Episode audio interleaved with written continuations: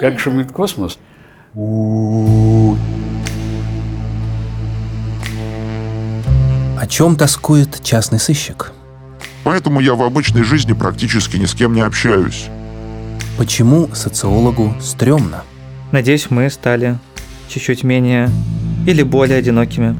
Куда Андатру завела философия? Египетский жук-скоробей, турецкий камушек от сглаза, иконка и портрет Сталина. И что на душе у пацанчиков? Уходи со сцены и трахай детей в своей стране. В подкасте «Темная материя» мы говорим о переменчивом мире, который незаметно влияет на нас, о контексте, в котором мы чувствуем наши якобы уникальные чувства, и о том, что делает людей людьми. Всех ваших любимых ведущих вы встретите тут. Подписывайтесь на «Темную материю». Каждый месяц тема меняется. Весь март мы говорим об одиночестве.